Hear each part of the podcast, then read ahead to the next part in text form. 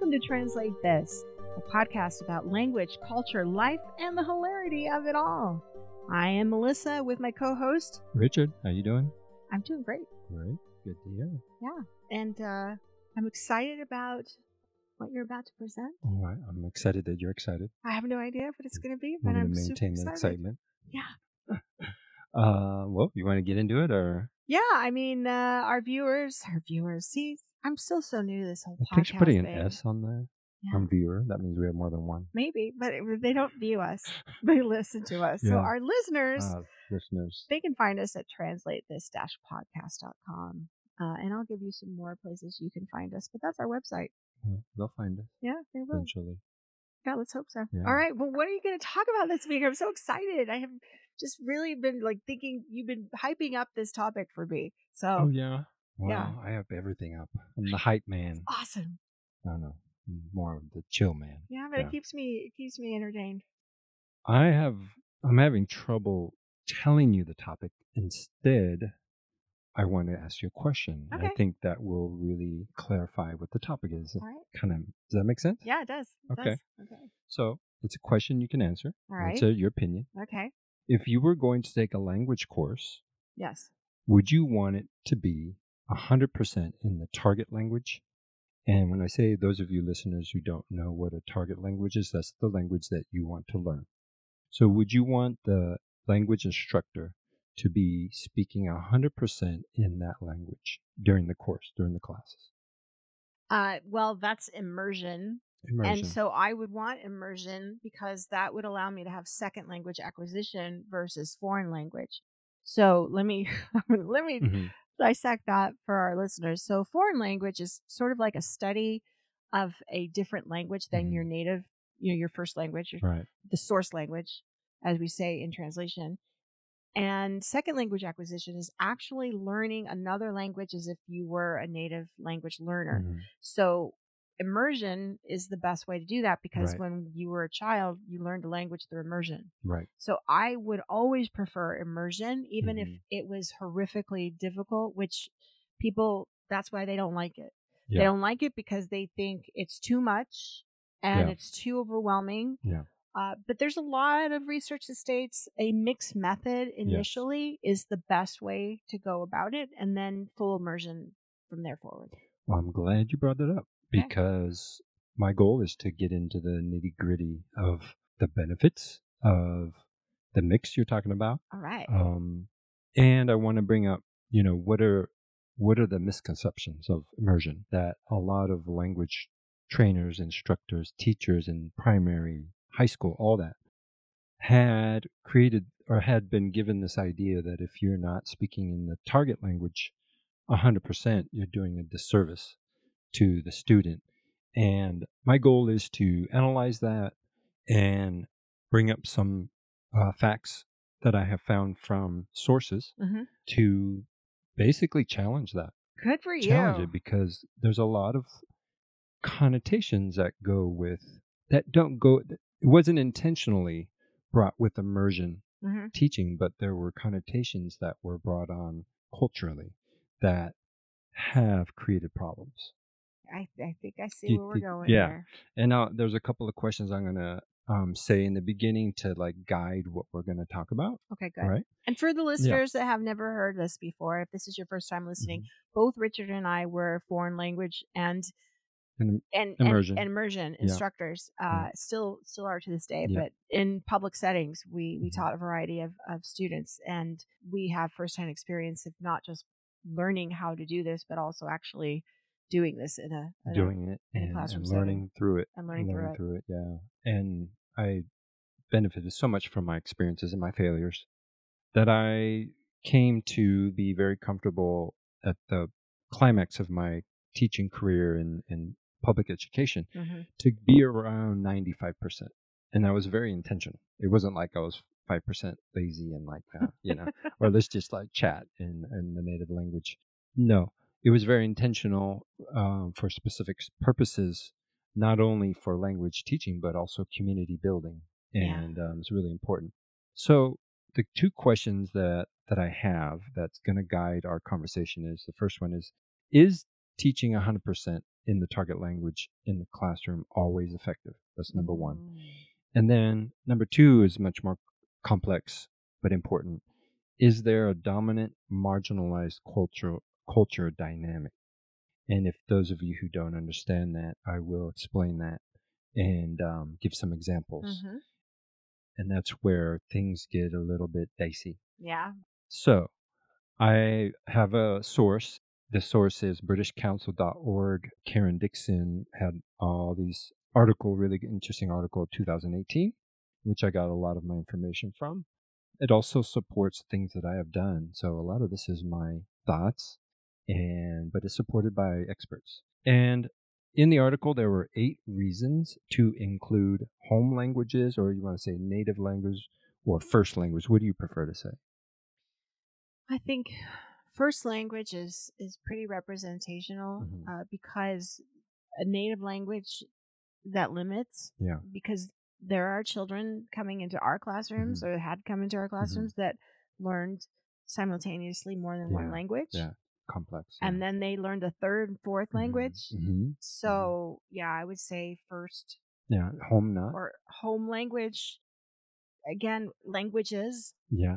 Yeah. You ha- there's got to be a plural in there somewhere Yeah. yeah. Okay.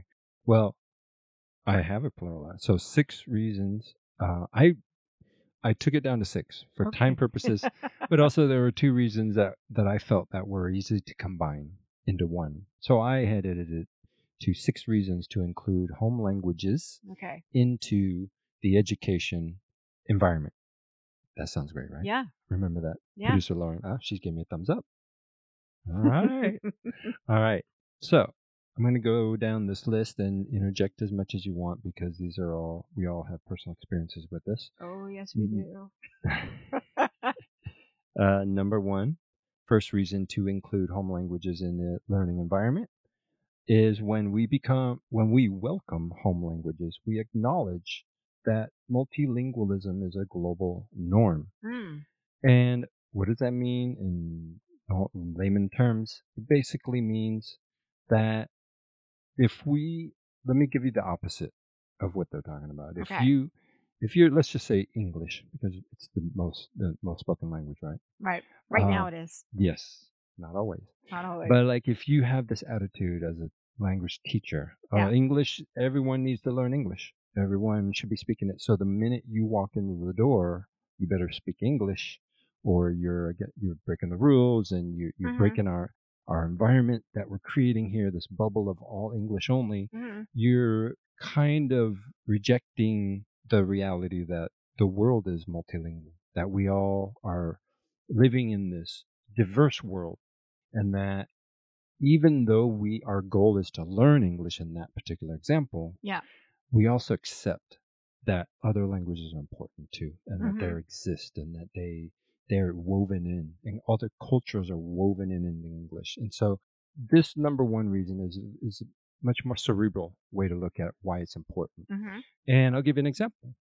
Uh, right now, I'm uh, have a language course with two Guatemalan clients of mine who speak uh, Mayan languages, uh, Quiche and Quechua. They're two different languages in Guatemala.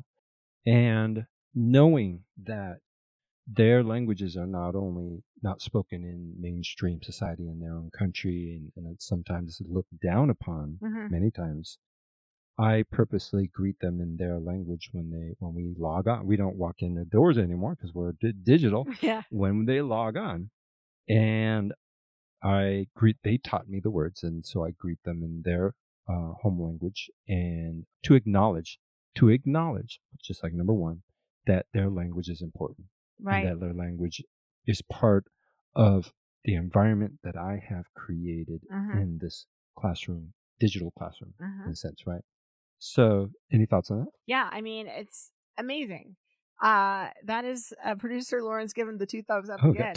Uh, I really thank you for that because it's it's something that isn't practiced enough Mhm. in my experience. Right. I remember when I was working at the World Trade Center in Portland, Oregon, Yeah. and I remember just seeing the different people coming through, and if I knew how to say hello Mhm. in the language of, of the person there, Yeah. I would say it. Right. And Right. and I and I'm probably had a horrible accent trying to say it, but I did it. But they see your effort. They saw the effort and they it was always welcome. Yeah. It was never scoffed, Yeah. you know, or or uh, looked upon as, as what are you trying to do? Mhm. And especially in your environment. Yeah.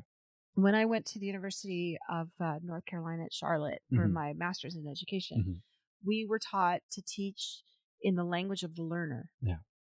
Yeah. And so this is an extension of that. Right.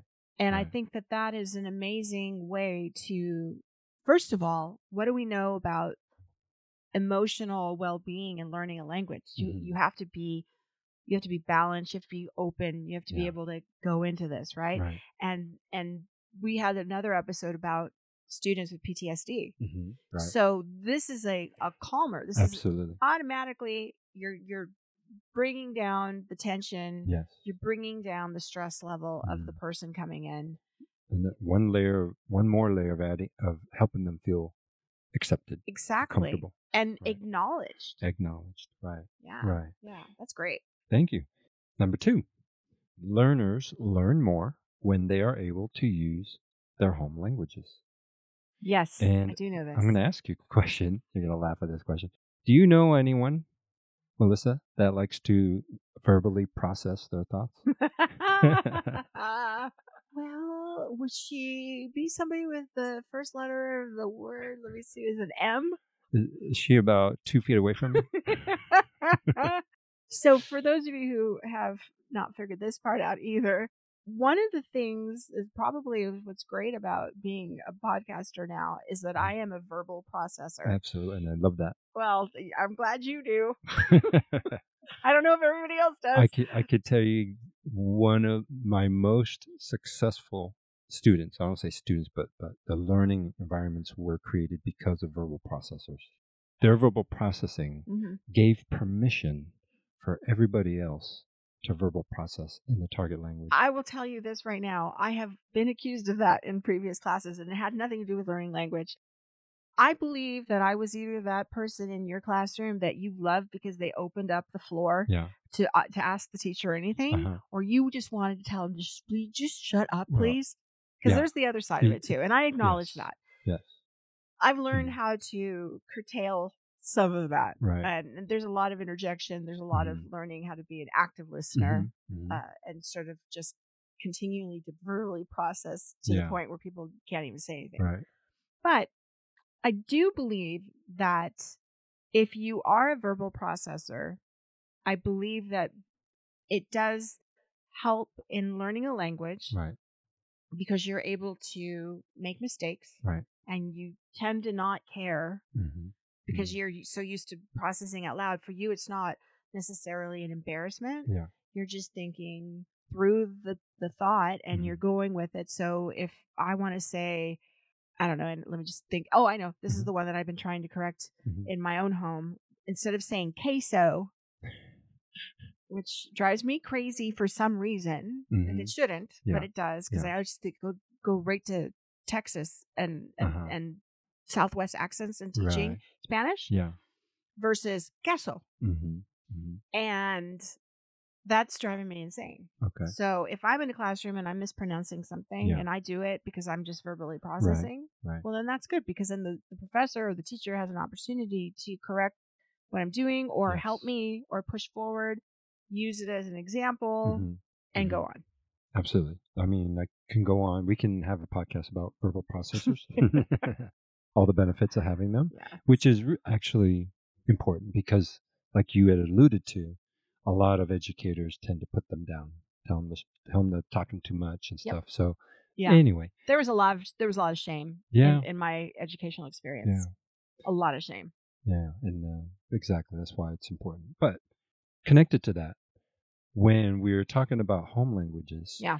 if you're a student or a Mhm. learner in a classroom and you need to process in your home language Mhm. a a fact or an information Right. that you've learned and you need to process that the teacher should in my opinion Mm-hmm. allow you to process it verbally because you're a verbal processor Right. so if you're told to not speak your home language in class but that's how you process information, Yeah. and it and you can process it better in your home language. Why would you tell them not to? You know, that's a very good point because I think in the past we were told to give more wait time. Mhm. And that was to accommodate verbal processors Right. when they were being nonverbal, Right. processing in their head Mhm. or maybe under their breath, Mhm. mumbling, because Uh-huh. most of us do, and then actually state what we wanted to state. right. But that is a, a makes another problem Yeah. because for the wait time Mhm. That you need to give a verbal processor, Mhm. it could be more extensive Yeah. than somebody with just say they have what's considered a learning disability. You need Mhm. some wait time for them, Right. but verbal processor might need more, Yeah. And you're gonna and get then it's going to get stagnant. right. Your class is going to be awkward, Yeah. silence. Yeah. So I, I hear you. I think that's great that you're doing that. I, I support letting people talk. Yeah, yeah. um, and we're talking, you know, addressing, like I said, the the myth that the classroom environment, the learning environment, has to be 100% target language, and that's Mhm. what we're addressing. Mhm. Is that there's a lot of teachers out there who see or who think that if they hear the the home languages in their classroom, they want to quell it, they want to suppress it, and, Right. and that's what we're addressing. Right? That and that happened when I was at the Alliance Française in Uh-huh. Lyon. oh, okay, it happened. It would happen because Yeah. the classroom would start reverting to English. And absolutely, and that's my next um, sub sub point is Mhm. that educators need to find boundaries about when students should lo- use their home languages in class because it can get out of hand. Yeah. And then and this is why a lot of teachers are afraid of it because they can see it getting out of hand. Everyone's speaking their home language and they're chatting and and now they're so used to it that they're not practicing. And so as an educator, that's the part where they have to create boundaries and create and else maybe create a, a list of reasons of opportunities of when they can use That, it. that's what I was going to ask you. Yeah. Did you do that in your classes? Did you say, okay, this is when you can speak in your home language, or under these circumstances, when we're doing this Mhm. particular activity, Mhm. you would encourage them Mhm. to utilize whatever language skill they needed to transfer? Because Yeah. I don't know if you're going to talk about this, but Right. when you spoke about this, it immediately Mhm. in my brain Yeah. brought up the fact that we know Mhm. the more education you have in your home language or in your first second language Yes, right that, and then you're going to the next language Right. the more you can transfer Absolutely. That's all been proven by experts. yeah Yes. Uh-huh. so because of that Mhm. you need them to continue to develop yes. their other languages and Mhm. process in those other languages to Right. make the connections to the next language Right. And it's boils down your question boils down to respect. Yeah. Respect of the expectations Mhm. and and why you're in why you're learning, why you're in that Yeah. classroom, you know, and remembering the goal. And so when that is clear, students tend to know when to and when not to speak. They know when they've gone overboard and, and they're disrupting the classroom. Right. So no, it's impossible to create a whole list of when you sh- can talk and when you can't. That sounds very repressive in a way, you know, controlling. Mhm. But it's about it's about making sure that the respect is there for our goals as a class, and then it kind of eliminates the unneeded. And when people go overboard, it's there are things that I do that I've done that are easy, quick reminders, and say, "Oh, is that?" I would say something like, "Is that part of the class, or is that necessary?" You know, Mhm. as a question. It's, so it's not being invasive and it's not being controlling. or you know, proximity proximity. And they just know. they know They they already know. let's let's Yeah. explain that so proximity is the teacher's best friend Mhm. So if you have someone in your class that's just going off the rails or or they're just distracting others or they're just not engaged, just walk gently over Yeah. and stand next to them or as you Uh-huh. continue to do what you need to do. or my favorite trick, and it's similar to that, is the Richard smile. Oh gosh, Yeah. yeah. I will if I'm if I'm talking, I will stop in mid sentence, smile, and just wait. Yep. And then it literally Oh yeah. it's so magical. oh, it's completely magical because Yeah. then the whole room turns around. Oh yeah. But I I tend to think that proximity for me really Mm-hmm. Really does. is more engaging. Moving around, especially I mean it's important for in a physical obviously physical. Yeah. We're in digital classrooms a lot now. and that's an interesting challenge, right? Oh, I couldn't imagine how you're Yeah. doing it now because Yeah. I've not taught online. There are new challenges all the time. Yeah. But um, Kudos to you. yeah, I think I think you know when I see eyes wandering on the Yeah. digital screen, There it is. you know, I notice it, and then I'll I'll I'll say, "What do you think?" Uh, Uh-huh. you know, so and so, and I was like, "Oh, oh, well, what'd you say?" You So know, you, you've got to read the room. You got to read the digital room. read the digital room, and it's always going to be a challenge, no matter how engaging it is. Wherever they're at, in their home, in their Mhm. bedroom, in their at their work, they have twenty distractions around them. Yeah. So it's always going to be a challenge, and it's it's a exploration for me to keep them engaged. And luckily, you know, in, in this environment, they're adults, and that that they are very focused on their goals. Right. So But see, for me, when you went, and I'm going to go Yeah. back to the original Yeah. question when you asked me if I'd prefer all uh, immersion, Yeah. and I said the mixed method at the beginning is better. Mhm. And that I'm going to clarify that because I do believe exactly what you're talking about. Mhm. I think at the advanced stages, Yeah. I love it being more immersion hmm because I want to gain more vocabulary. So that's just me personally as a Yeah. learner. But what methodology is Mhm. better? You're talking a whole different ball Yeah. wax. what you just said is going to be a part of uh, the second question Okay. about the differences.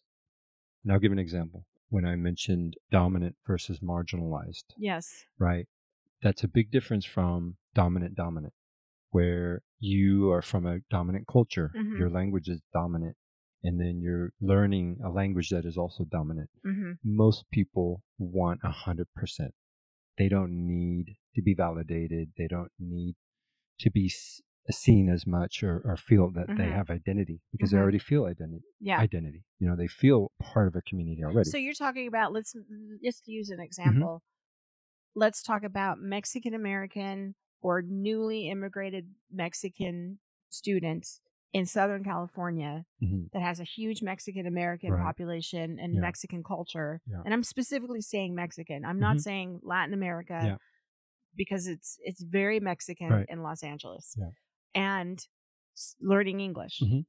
And you're saying that they already have such a strong foundation in their Mexican or Mexican American culture that they don't need to be as validated to be to then go to the English and English classrooms. Uh-huh. I'm trying to use an not gonna- actual example for our listeners as, as what you mean about dominant yeah. cultures to dominant cultures. I, I prefer to say dominant versus a Mexican, for example, Mexican, because in, in the Mexican culture, in the Mexican society, Mhm. you have different strata, you have different demographics. So, someone who have, for example, native uh, home languages, Olmec, Aztec, you know, things but like that. but just let's let's Uh-huh. okay. so, I get okay, that. so they speak Spanish, right? okay, they speak Spanish. Let's just Let's, focus on let's Spanish. focus on Spanish. To me, it's not just language; it's it's feeling like you're part of a community. Mhm. So if you're from, in my opinion, if you're from middle to wealthy class Mexican family, Uh-huh. you may not feel the need, like the need to be a part of this community, right? If you're in a in that same type of environment in Los Angeles learning English.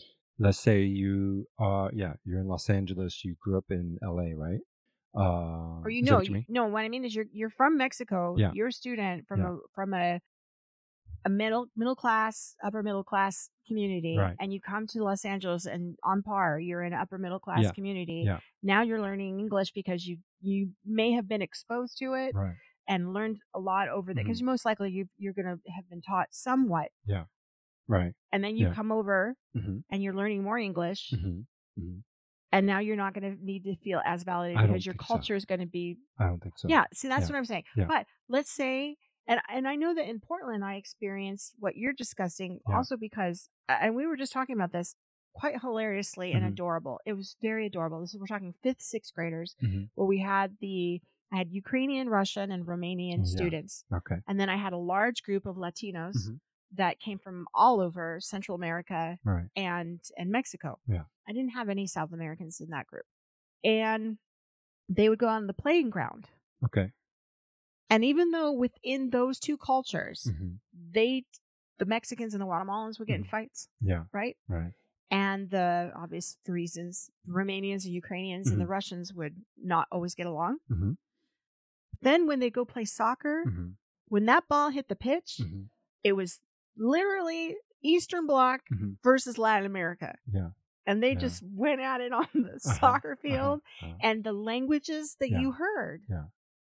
were Ukrainians and the Romanians would revert to Russian Okay. because it was the common That's- language, Okay. Interesting. and all the Latinos would Mhm. resort to a neutral Spanish so that they would understand each other, Uh-huh. right? Yeah. But interestingly enough, Yeah. and this is the twist on all of it, this Okay. is why I love language, and I Right. think I said this to you. Because Romanian is the last Latin language, Yeah. they picked up so much Spanish Mhm. Mhm. and could understand so much Spanish right. that it was to their advantage to pretend like they couldn't Uh-huh. because they knew what the Latin side was Yeah. saying in Yeah. terms of what they were going to do with the ball. Yeah. And then they would turn around and say it in, in Russian Uh-huh. And they'd get the advantage to be like, that's what they're going to try to do right Uh-huh. now. Go Uh-huh. do this instead. Wow. It was amazing. It was amazing watching interpreting happen on the fly like that. And imagine a kid with that experience, you know, Yeah. and all those language. I mean, as as chaotic as it can be, it's rich in diversity and, Yeah. and learning about how to navigate yourself through all that. But You know. they themselves, Mm. the the Romanians, the Ukrainians, and the Russians, Yeah. they themselves needed more validation.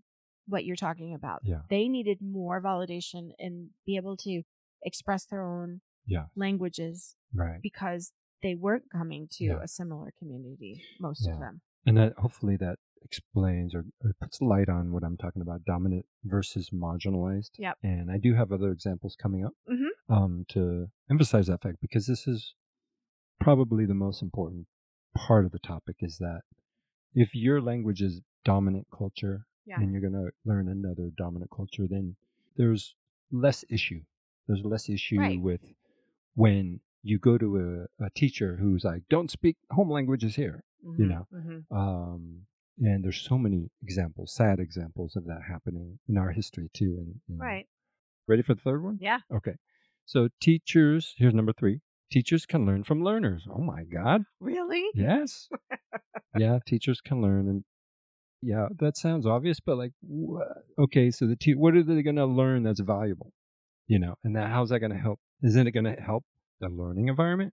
Yes. Yes. Big, big. Why? Yeah. Yes. Yes. for those of you teachers who just like you just want to teach you want to do a good job and Yeah. you don't want to complicate things learning from learners will make you a better teacher Yeah. just flat Yep. just say that straight out okay And we've all learned more than they've ever we've ever taught them. yes so the more i wrote this the the more the educators understand why certain learners have tendencies in speaking tendencies in speech can help you create better curriculum can help you create better lessons because you understand what their tendencies are or their their weaknesses are um, through their speech patterns in their Mhm. home languages so the Mhm. more you understand their home languages the more you can modify your curriculum to accommodate uh, what their tendencies are So okay are you saying that all teachers then need to be polyglots? well, it helps that the teacher that is teaching the target language has a lot of knowledge of the and this is a hard part. You know, they might have a class with people from all over the world, Mhm. and that's going to be difficult. You know, Mhm. even in my group that I mentioned, the two uh, Mayan clients that I have there, even though they're both Mayan, they speak two different languages. Luckily, there are two, and so I say good morning in two different languages. You know, Yeah. but what if there's like five or six? You know, that gets out of control, and that's overwhelming. Mhm. But you want to put effort into that, and and little by little, you learn more and more. Right. You know, and it's it's got to look at the the long game, not Yeah. the short game. And and I'm going to go back to Mm-hmm. the fact that you're teaching uh, indigenous Mayan speakers. That is no different than saying what I just said about teaching Ukrainian or Romanian Mhm. students, Yeah. or French and Spanish students. Mhm. Because just because they have proximity in Mhm. terms of geography Mhm. doesn't mean they understand each other. Right. Right. I mean, think Yeah. about Africa. You Mhm. think about all the languages in Africa, and they are Mhm. literally down the road from each other, Yeah. and they speak a completely different language. Mhm. So yeah, it would be hard for for teachers to gather all of that. But I I Mhm. applaud you for trying. Oh well, any intent, any effort put is seen by your students, and they Yep. will appreciate you even more. And when they appreciate you, they learn more, and you look better, right? Yeah. So, um, and then a, another part of that is um, something called when you are inviting in, allowing in cult, their cultural norms, their their languages woven into your curriculum, woven into your environment. Mm-hmm. You're you and your students are able to make what's called contrastive elaboration, in which you can actually break down what the differences are in certain like speech patterns and say, oh yeah, this is how it's done in home language, this is how it's done in, in let's say English.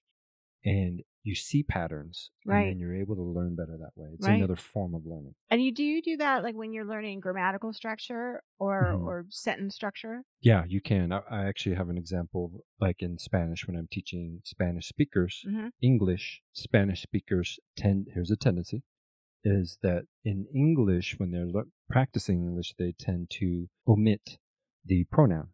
So if I say, I, I'm going to the store, a lot of Spanish speakers will say, going to the store. Yep. Right. And in English, that's virtual, that's impossible for many people to understand what you're trying to say. Well, what Right. who, yeah. know? Who's going? Yeah? There's no context. Yeah, exactly. And so when I understand why, when I when I dig a little deeper into why so many Spanish speakers are omitting the pronoun, Uh huh. Then I'm able to create curriculum to help them overcome that. And so they're not just literally translating in their head. I can modify what they're learning Right. because that's what their tendencies are. So if I Right. know their tendencies, I can meet it with strategies. That's what I love about Spanish, though, and just I know this is tangent, but I Mhm. love the fact that you can use different conjugations. Yeah. For different tenses, Mhm. and Mhm. you don't ever have to use a pronoun yeah, because the Yeah. word's never going to be the same. yeah, yeah. But you can't do that in French. Yeah, yeah. I'm, I failed at French, but no, there's good things about English too that I see benefits in. But there's both Mhm. good in both. Um, number four, welcoming home languages will involve learners, and maybe this alludes to what we have kind of elaborated before: is that when you allow clients, students to speak their home languages, they feel more connected. They Mhm. feel more involved. They want to participate more because you allow you allow them to be themselves. Right. And like I said before, you need to create boundaries, expectations. So that's really important.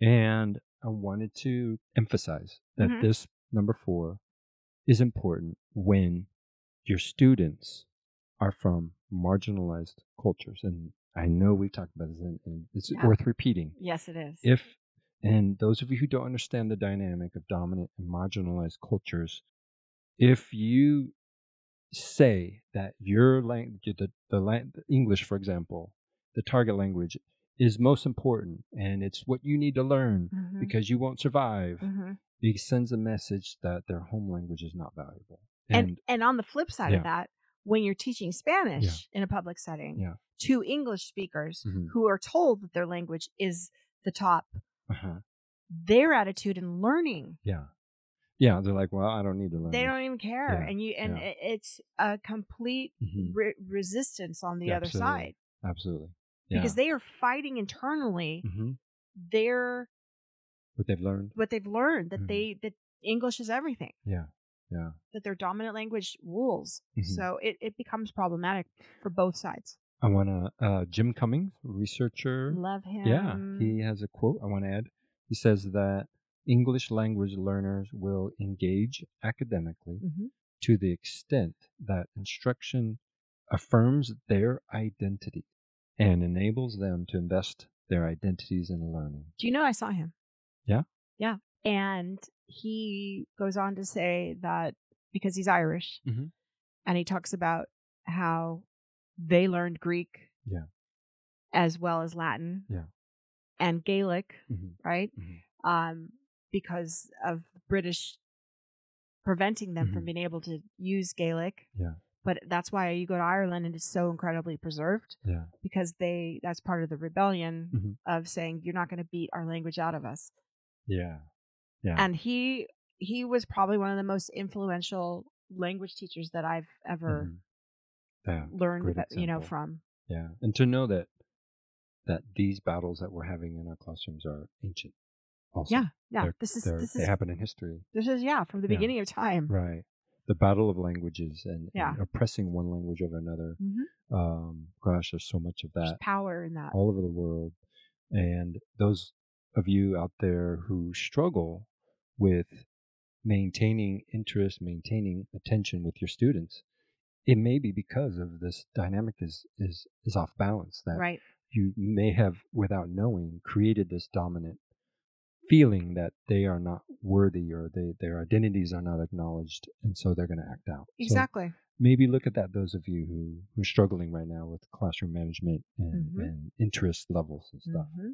Anything else? I can go Yeah. to number five. No, go to my number five. I mean, I got so much to say. I, Oh. I had so many experiences, but Yeah. I'm I'm fascinated. Keep Great. going. Oh, this is good. This is great.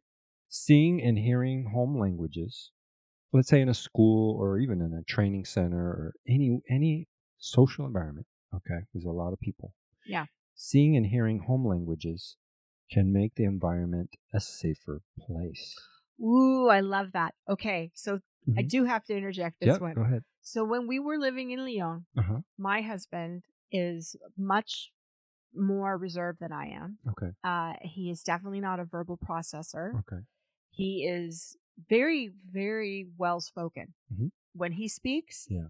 he means what he says, Yeah. and it's always very Thought out. thought out and, Mhm. and, and well chosen Yeah. in how he, he orates. Mhm. So it's kind of, you know, the opposites attract thing, Yeah, right? but it, it works. It Opposites works. attract. That's what I it said. does. 30 years later, we're still married. Thirty years. But uh, but the thing of it Mhm. is, is that when we were living in Lyon, Mhm. he was mistaken for being French the entire time because he he speaks quietly. Like we were here Mhm. talking, he was probably be speaking about this level, Okay.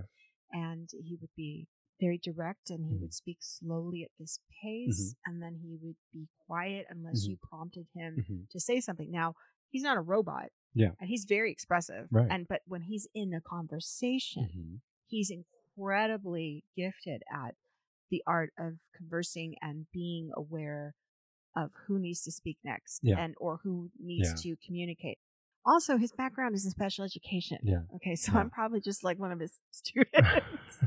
but uh-huh. but when we were in Lyon, people thought he was French because the French Uh-huh. are, are by culture they're they're quieter, Okay. they're more reserved, hmm they you know they they don't have loud outbursts and Mhm. whatnot and whatever Yeah.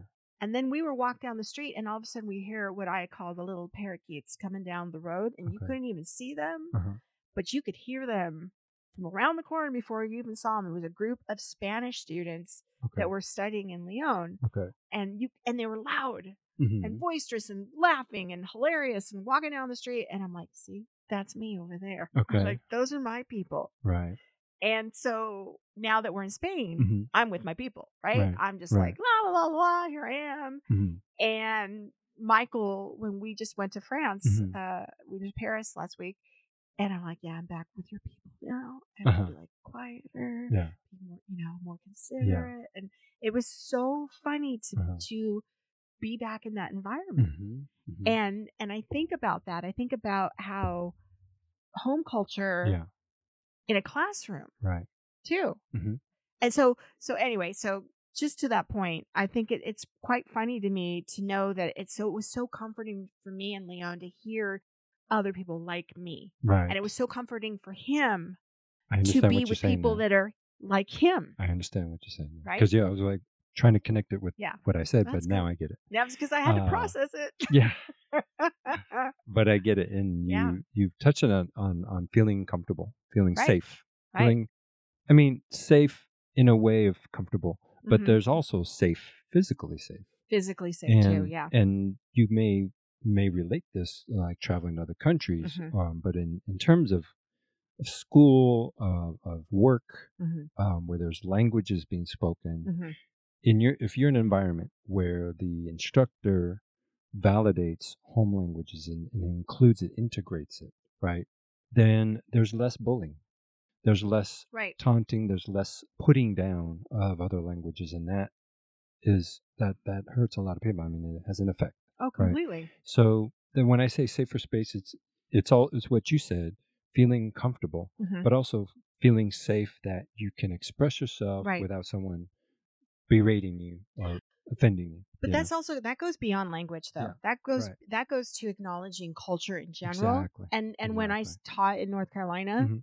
and it was had nothing to do with language what I was doing there, just acknowledging the different cultures Mhm. in the classroom, Mhm. people immediately felt more at home Yeah. because I understood Right. uh, their background Yes. and I acknowledged their background even if I didn't know as much about it as Mhm. I'd like to. Mhm. And that was also welcoming. And I know that that's what teachers, good teachers do. Yeah. Good teachers always know their students. They know their history. They Mm-hmm. read those files before they set foot in the classroom, those kids, and they they know who they're getting. Yeah. And it could be all dominant language as well. Yeah. Say you're just teaching a, a classroom of English speakers and you're an English speaker, native English speaker, and you're teaching geometry. Mhm. You still need to know all of those students to make them feel comfortable Mhm. and it, and it goes this this idea that you have about marginalization Yeah. it extends to socioeconomic Yeah. situations and mental health issues. I Yeah. mean, it really is a bigger topic, and you're you're applying it to language right now. I get that, but. I mean, you've touched on something so important for educators in general, and that's why I just want to express that because all educators need to do this in Uh-huh. in any classroom.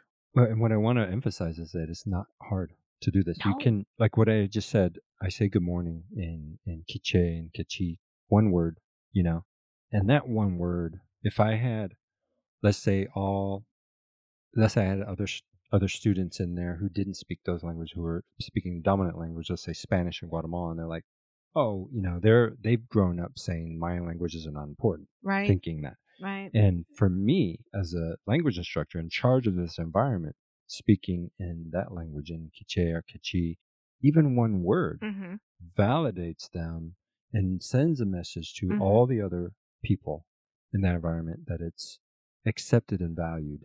And Yep. that's what I'm talking about devaluing, taunting, bullying. That Yep. happens all the time, even with adults. You know, This is not a kid issue, it's an adult issue. hmm Uh, so, Thank you for addressing yeah. that. and it creates a greater learning community. Yes, That's it what we want. does. Well, well, community.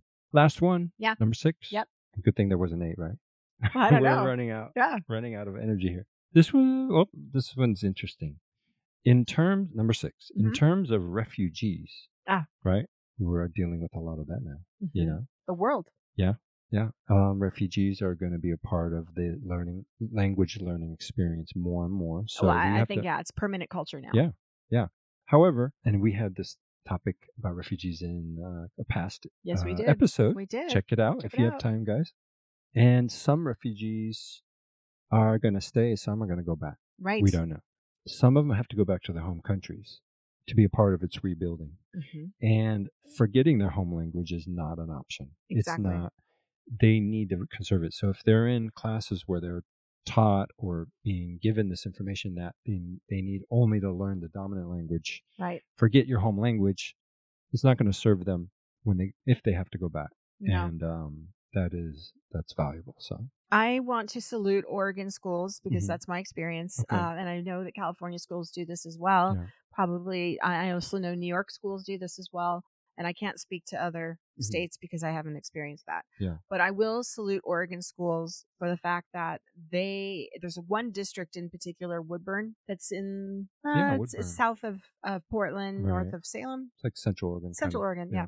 And Woodburn has actually, aside from their uh, what you would call their regular public school, of. hmm they have a large community of Latinos, Okay. mostly Mexican, Okay. um, mostly from the area of uh, oh the coastline. And I can't think of the name of the city right now, but anyway, it's on the Uh. coastline over on the on the western coastline. Okay. They're coming up uh, from that area. There's Lincoln City. No. no, no, no, from Mexico. Oh, I'm sorry. No, not Oregon. Lincoln City, Sorry, Oregon. fault. no i'm I'm trying to remember the the community, Mhm. but there also is a giant Mm-hmm. population of Russian, Ukrainian, Romanian Oh. students, Wow. but mostly Russian old believers. Uh huh. These are people religiously tied to pre-Tsar, the last Tsar, and they wear head coverings Okay. Wow. and they wear long dresses and they look a lot like what we would consider like Mennonites, okay. that kind of that look. This has nothing to do with like Russian Orthodox. No, so Okay. it's not Russian Orthodox. Mhm. These are the old believers. This is a different thing of Russian religion, Yeah. completely different. Wow. And they actually this this school district is so incredibly attuned to the fact they have this community Mm-hmm. Yeah. that's intertwined these Mhm. two completely opposite communities Right. intertwined Yeah.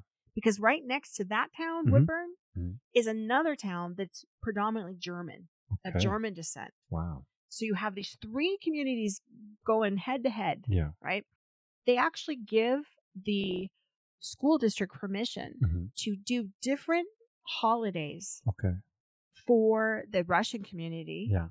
And then the Latin community and Mhm. then the, the what we call the regular mainstream community. Okay. So there are are times where hmm the uh, vacations Yes. don't line up, the winter breaks, the whole group is out of school at one Yes. point, Yes.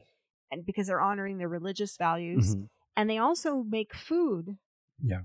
that is related to that. That in the Oh, cafeterias, the food's different. That's, a, that's cool. which is great. I mean, Yeah. when, when I taught North Carolina, we had a huge Hmong community there.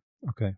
In the Hmong community, you would see at times you'd have food in the cafeteria Mhm. that was uh, an Asian Hmong uh, style. Right. It wasn't exactly it, but it was definitely they were trying. Mm-hmm. They were trying. and, they were trying, and I was like, "That's awesome Yeah. that they were doing that." hmm But then the other thing about Oregon schools that I really like, uh, that I thought was was great, not just Woodburn, but in in general, hmm they they actually put a lot into practice of what you were discussing. You know, you and I taught mostly, you know, well, I taught mostly in North Carolina, and then also well, kind of split between North Carolina and Oregon. But Yeah. you taught mostly in Oregon.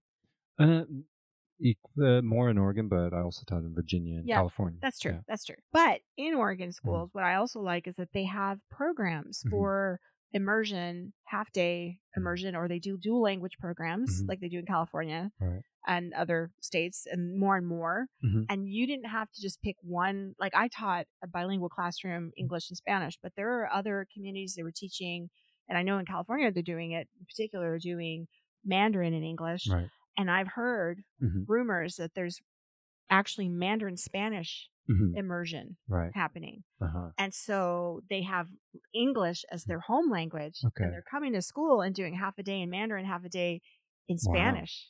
Wow.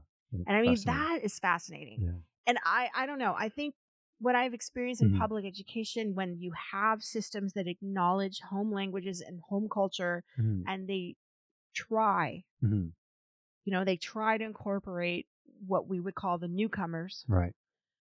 it makes everything so much better. Like Yeah. you said, the, the bullying rates go down. Yeah. Uh, you can identify problems, refugees, Mhm. the problems that you have just with having people coming in. Again, that goes back to our other topic that we just talked Mhm. about with students with PTSD, Yeah. uh, displaced Mhm. people, people that don't want to be in a Mhm. new environment Yeah. and they're just praying, when do I get Mhm. to go back home? hmm hmm Those, you know, that makes all those challenges for learning. Right. And then you're going through puberty at the same moment. Yeah. Uh, I can't even. I don't even. I mean, that's a lot- teachers, a lot to go through. Oh my High gosh. school, High school, Middle school four years. school. Yeah. I don't know how I. I loved it, but I know. a lot of people didn't survive it. No, um, no. Teaching wise, yeah. No, they didn't. They didn't survive Yeah. it at all. Huh. Uh, but I think, though, that the burnout rate, Mhm. as we're seeing in teachers, is because they're not getting information like you're giving today. They're not giving good information about how to work smarter, not harder. Oh yeah, absolutely. And I think that's your whole thing. Like everything I know about you as an instructor is about work smarter, not harder. It's survival. It's Yeah. if you don't, you burn out, and then then you know the school has to train a new another teacher, so the students suffer. The obviously the teacher suffers, and then now the new teacher is n- probably newer Mhm. and have to go through the whole thing again. Did so- you get pegged though? I have to ask this question Yeah. too. Did you get pegged as that multicultural teacher? Uh, what do you mean exactly? So when I when people learned that I spoke Spanish, Mhm. they immediately, oh my god, what are you doing teaching social studies? And you know, Yeah. you need to speak, you need to teach language, you need to teach ESL, and Right. and I eventually ended up in that arena in Mhm. Oregon. Mhm. Uh, but in in North Carolina, when I taught there, it was always uh, regular mainstream academic. Mhm. It was never anything else. And I chose that because that's what I like. That's Yeah. you know my passion. And I ended up falling in love again. Mhm. I left the World Trade Center. I was like, I don't want to teach more language. Uh-huh. You know, I want to Uh-huh. do something totally different. Right. But I'm really grateful for the time I had in mainstream Mhm. classrooms Right. because then when I went into the subject, you know, that matters that weren't, you know, testing, like, Okay. you know, the non-testable The subjects, electives. the electives, Mhm. right? We were able to see the perspective. I was able to see the perspective from both sides. Right. I could see what the what the mainstream classroom teachers were dealing with, Mhm. and then also what we were dealing with as elective teachers, where Right. our classrooms were sort of like this moment of of taking a breath. Mhm. You know what I mean? Yeah. Yeah. Because they were struggling Mhm. desperately right. in mainstream classrooms to keep up with the native speaking students. Absolutely. Yes. And and again, for those of you who don't know, it takes a year and a half to every year Mhm. for students that are non-native language to learn the same thing from native language. So it takes one kid a, an academic year to learn something, but Mhm. it takes somebody who's coming from a different language Mhm. a at least a year and a half, I get it. Right? So Right. you're never going to be at the same level. You're going to keep falling behind every year. Although statistics say once they catch up, then they pass, surpass. Yes. They surpass, and that's bilingualism. And that's you know, bilingualism uh, its a beautiful best. thing. But Yep. yeah, it's a process. It's not like they're going to be Uh-uh. brilliant at the beginning. No, it's a process. So, that's why yeah. immersion or, and that's why uh, bilingual education Mhm. and um, and different half day programs have become so essential Mhm. to address these issues Yeah. Yeah. and it's that mixed method goes Mhm. back to the mixed method that we were Mhm. speaking back at the beginning of all of this It is, it's, and it's mixed method. It's this diversity of curriculum, diversity of, of cultures, and, and, and how you approach things, how Right. you relationship building. You know, all of that is important, and that's But- why it's so complex, and it's a it's a very difficult job in the end. You know, yeah oh to put it all together in a couple of years to know what you're doing. Yeah. Um, it took me a long time. You know, I'm not going to pretend that it took me a few years. No, it took me a lot of years to understand the dynamics that are going on in a classroom. Yeah. Yeah. Well okay so i'm going to go back to the thing that you said we were going to get to at the end and i don't know if we've answered it Mm-hmm. Yeah. and that's why i'll bring it up Mhm. so when is immersion only appropriate If you're in a classroom where the target language, I want to be like scientific about it. Yeah. Because immersion can be different types of environments, right? uh-huh different objectives. Um, and the instructor uh, wants to teach, wants the environment to be in 100% target language, mm-hmm. then it's more, it's going to be more conducive when the students are from the dominant culture, right? And they're learning another dominant culture. And so that there's less of a need for identity acknowledgement uh, less of a need of community building because a lot of uh, students who are from the dominant culture already have community okay. and they don't need it as much as someone from a marginalized community who who look at the dominant who look at the target language as a necessity a survival skill right. you know?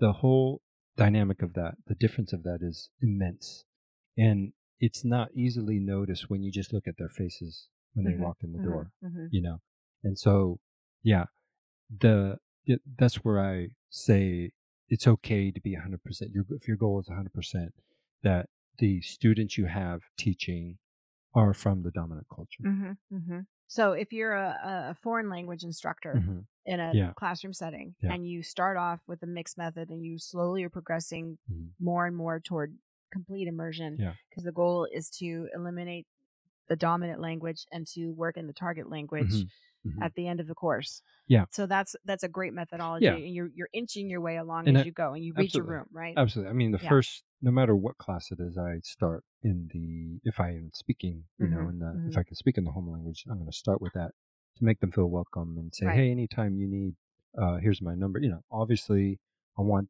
them to feel welcome no matter where they come from, Right. but the methodology changes depending on the who these Yeah. students are. And Yeah. shout out to all of the schools that are teaching heritage language classes for Yeah. academic subjects Yeah. because again transferring that over. Mhm. So don't be afraid any country out there, aka any education system out there to teach people in the language that is coming in, Mhm. the, the refugees, the uh, immigrants. Don't be afraid to teach in their languages if you can do it because it's only going to benefit your country because you're going to have an educated population Absolutely. that they're going to be able to then transfer that over into their next language. And then you're not going to have to worry about all of the other socioeconomic issues that happen afterwards for lack of opportunity due to language barriers. In the end, you're going to have more productive citizens Yeah. contributing to your society Yep, versus rebelling against it. exactly. There you go. What a Hey, what a happy note we're ending on. A little too black and white, but yeah, it kind of, yeah, But it, boils down to but it. does. It Yeah. does. You have to. People cannot lose sight of the fact that whatever is being taught in an educational system Mhm. is for the rest of people's lives. Abs- It's all connected together. Yeah. So connected. Wow. Well, this is great. I love this topic. I appreciate your yeah engagement. I'm glad you liked it. I did, um, because you know, I was that kid. Well, know. yes, I Yeah. was that kid. I was the ADD kid. So. No, but What'd I you was. just say? I was. That, yeah, exactly. No, I was that kid in that that immersion environment. Uh-huh. It was scary as hell. So. Yeah. Yeah, I mean, so yeah, it was great. I loved it. I, I loved. I think that we should uh, always talk about this. Great. It's about language.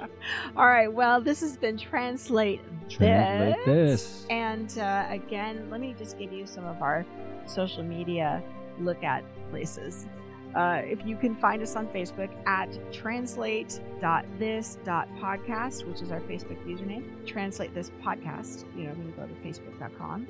And on Instagram, translate this underscore podcast.